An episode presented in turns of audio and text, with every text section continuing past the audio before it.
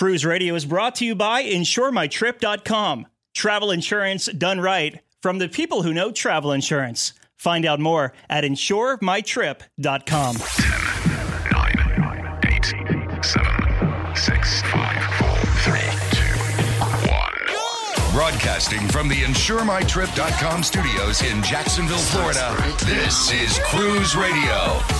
Hey, what's up? My name is Doug Parker. Thank you so much for checking out this episode of Cruise Radio. Got a lot of uh, listener emails too, by the way. Some first time listeners. So if you're a first time listener, thank you so much for checking out the program. And uh, we have a lot of back episodes for you to listen to. So uh, thank you again for uh, being here.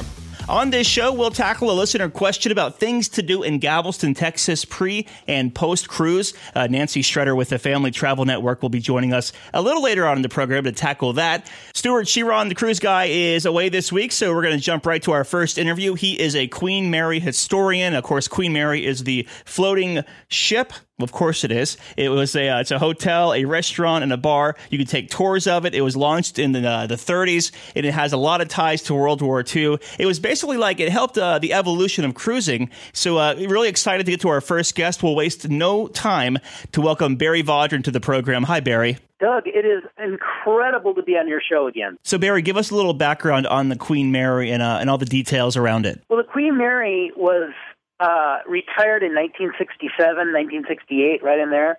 And the city of Long Beach purchased the Queen Mary for a little over $3 million. And she was at the end of her career. And the reason why she was taken out of service was because she was just too costly to run and operate. Uh, also, because the, the passengers no longer um, filled her cabins and her staterooms. Rather, they decided to fly across the Atlantic.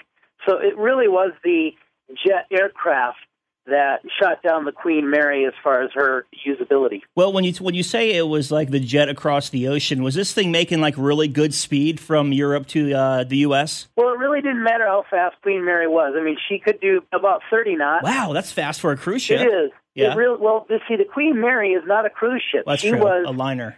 she was a thoroughbred ocean liner, uh, a ship of state. Mhm. Uh, very, very luxurious. She had three different classes on board. That she had the ultimate first class, then second class, and tourist class. Whenever we talk about the class system, are we going back to like Titanic days, or how was it back then? Well, you know, it was a little bit more advanced than Titanic days. Uh, the passage on tourist class on Queen Mary was was very nice. It was it was not uh, first class, of course. You had smaller rooms, uh, but it was a very luxurious way to travel. Whether you were in first class, uh, second class, tourist class, it didn't matter. You were on the Queen Mary. Back when the Queen Mary was in service, I mean, were people using this as a cruise vacation, or was it to to get from point A to point B? That's a great question, Doug. The, the Queen Mary was a transatlantic ocean liner. And so her mission and the purpose for which she was built was to make transatlantic crossings back and forth from New York to Southampton, back again. And she did 1,001 crossings Wow. across the Atlantic. Was there any history tied to World War II and Hitler and all that with the Queen Mary? It's funny that you asked that because yes, you, that is correct. Uh, the Queen Mary and her sister ship, the Queen Elizabeth, uh, both were used as troop ships during World War II, and and in fact, uh, you've probably heard of D-Day, Mhm. the the battle at D-Day or the attack. Winston Churchill planned the D-Day attack from a um, suite on board the Queen Mary in one of the bathtubs. Oh, Believe it or not, I kid you not. He used the bathtub, and that's where he planned their attack on the French shores during D-Day. wow. Doug, I want to share one more thing about Queen Mary during World War II. During the war, she was painted gray, and she held the record for carrying the most troops of any vessel. She carried at one time on board 16,000 troops.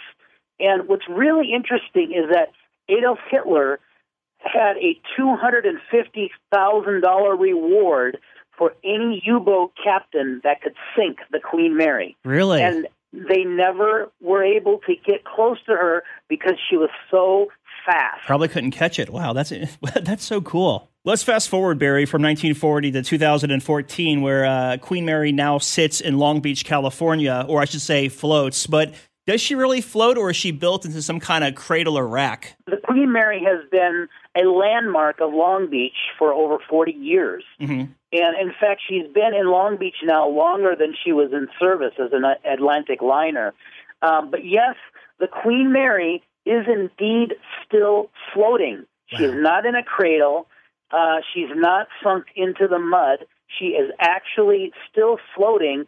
And the reason you know that is because the gangway moves up and down. So if you're boarding the Queen Mary and you have to walk up, then the, the tide is up and and the Queen Mary is sitting higher. When the tide is out, the Queen Mary sits lower, and you actually have to walk down the gangway hmm. at an angle. So yes, the Queen Mary is still floating, thankfully, in Long Beach, uh, surrounded by a giant rock moat. So the Queen Mary was bought by the city, but I mean, uh, surely it had to be restored to some capacity. Well, the Queen Mary uh, started her her career, her maiden voyage was in 1936, mm-hmm. and she uh, cruised all the way till 1967. There were a few changes here and there. You know, they always do some sort of updating, and they they make changes throughout the years. And then, of course, after she was a troop ship, they had to completely renovate her again because the troops would carve their initials into the uh, railings, the wow. wooden railings, and so and the decks sometimes. So they had to do a lot of replacing of the decks and the railings. Um, and then when she arrived in the Long Beach, um, they put her in dry dock and they removed her funnels. They removed uh, her boilers and her forward engine room, and they just basically gutted some of the the, the lower decks of the ship. Uh, and they removed the third, the, the tourist class and second class staterooms, and they left most of the first class staterooms. And so today you can actually stay in an authentic, real uh, first class stateroom from the days when she was an ocean liner. And so you can stay in there, and uh, can you also dine there? Yes, you can. You can dine at the Queen Mary. One of the, the most popular meals is a Sunday brunch mm-hmm. on the mm-hmm. Queen Mary in the uh, in her first class dining room, which is is still there. It's a massive room. At one point in history, it was the largest room afloat. You can have dinner in the Winston restaurant way up on deck. There's a number of other restaurants throughout the ship, and like a coffee bar and a donut shop and things like that. So there's something for everybody. Very cool. So, uh, I mean, I assume since you can stay there, you can walk around the ship and check out the different places. Now, uh, do they also have guided tours there, or is it kind of just check the ship out as you wish? When you stay as a guest on the Queen Mary, you can participate in the tours. There are walk around tours where you just kind of wander on your own. However, you can register for a special guided tour, and the guided tour usually is by somebody who's really knowledgeable about the history of the Queen Mary, and so they bring you up to the observation lounge and they talk about that, and they talk about the children's first class playroom, which is on that promenade deck. Mm-hmm. Um, they take you throughout the whole ship, and they they they tell you what these different rooms used to be like because some of the rooms have, have been removed completely. Wow. Um, like there, there used to be a ballroom, and that's gone completely now. So, what about ghost sightings? Because I know here at the radio station, the Paranormal Research Society recently was in here and said there's a bunch of ghosts in here. But uh, tying back to World War II, I'm sure that uh, there has to be some kind of stories aboard Queen Mary. Well, you know what? There's a lot of people who have eyewitnessed some sort of ghost sounds or visuals or or whatever. There, there's a lot of stories. Like one of the stories that I've heard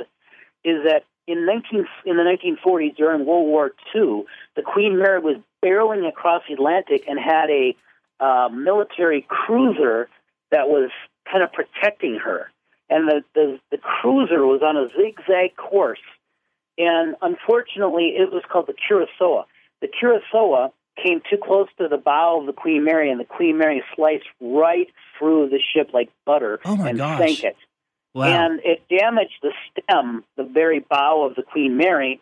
And so some people have said that they thought, to, even to this day, that occasionally they can hear sounds of men screaming and howling in the, the forward parts of the ship where that uh, where the damage was. It's been repaired, of course, but they can still hear sounds occasionally.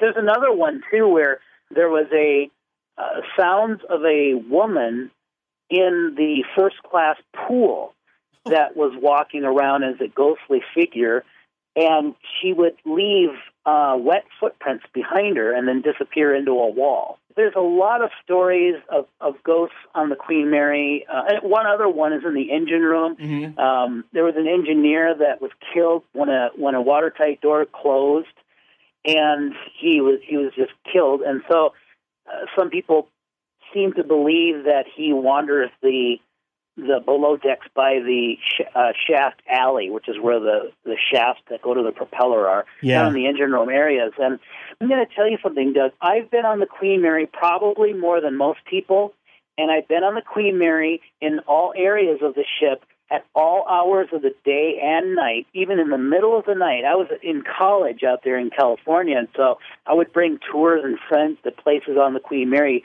you're technically not supposed to go, but I knew how to get down there. Did you ever see anything? And, no, out of all the thousands of times I've been on the Queen Mary, I've never felt anything, sensed anything, seen anything, heard anything.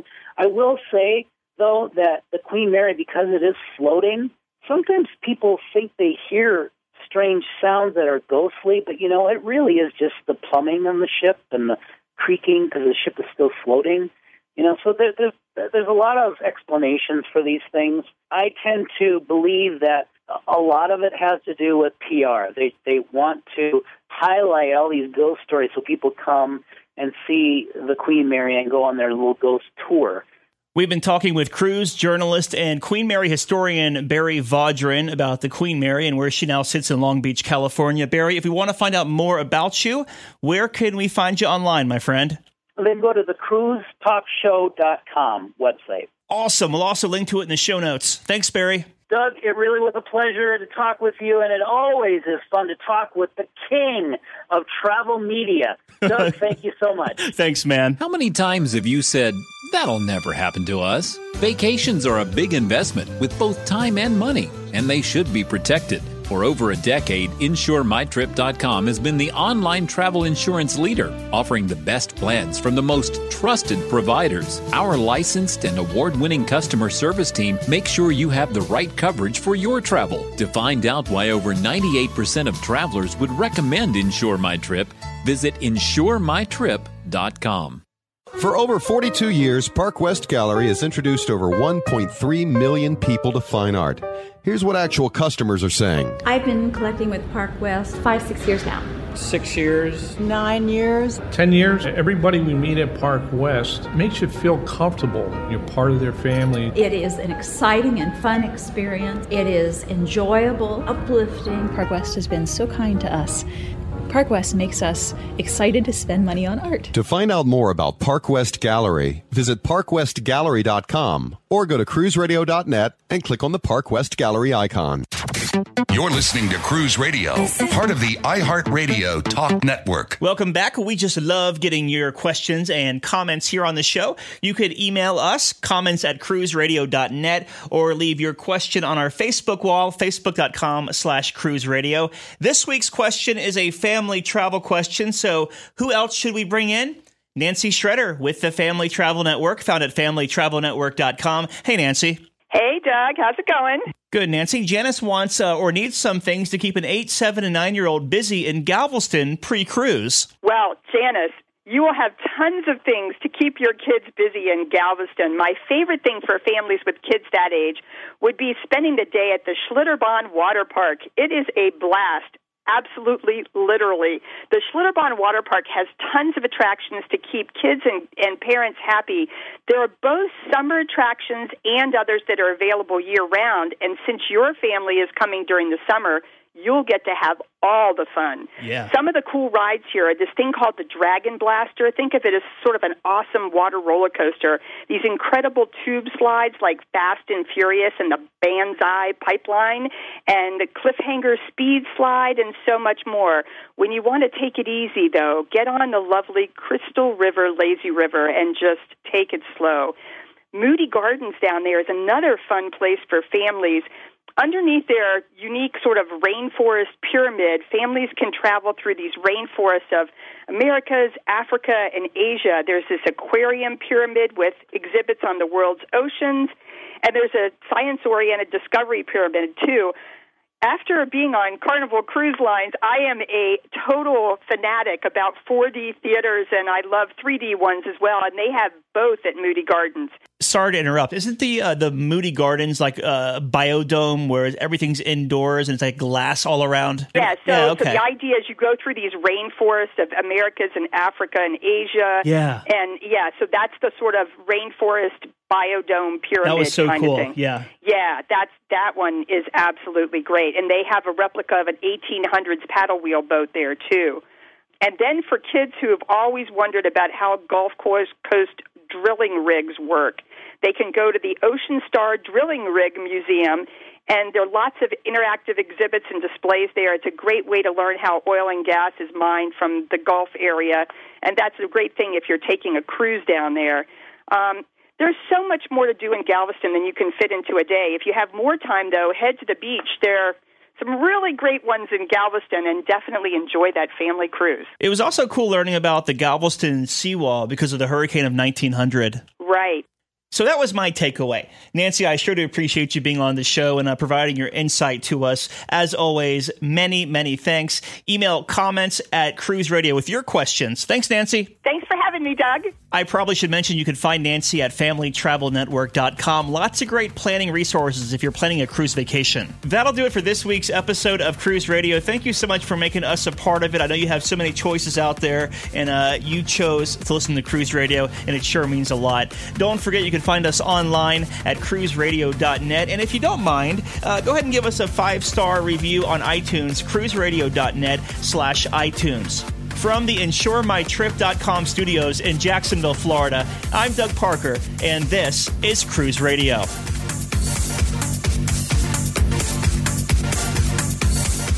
Cruise Radio is produced weekly at the InsureMyTrip.com studios. Hear Cruise Radio on iHeartRadio, the Stitcher Radio Network, Overseas Radio Network, iTunes, or at cruiseradio.net.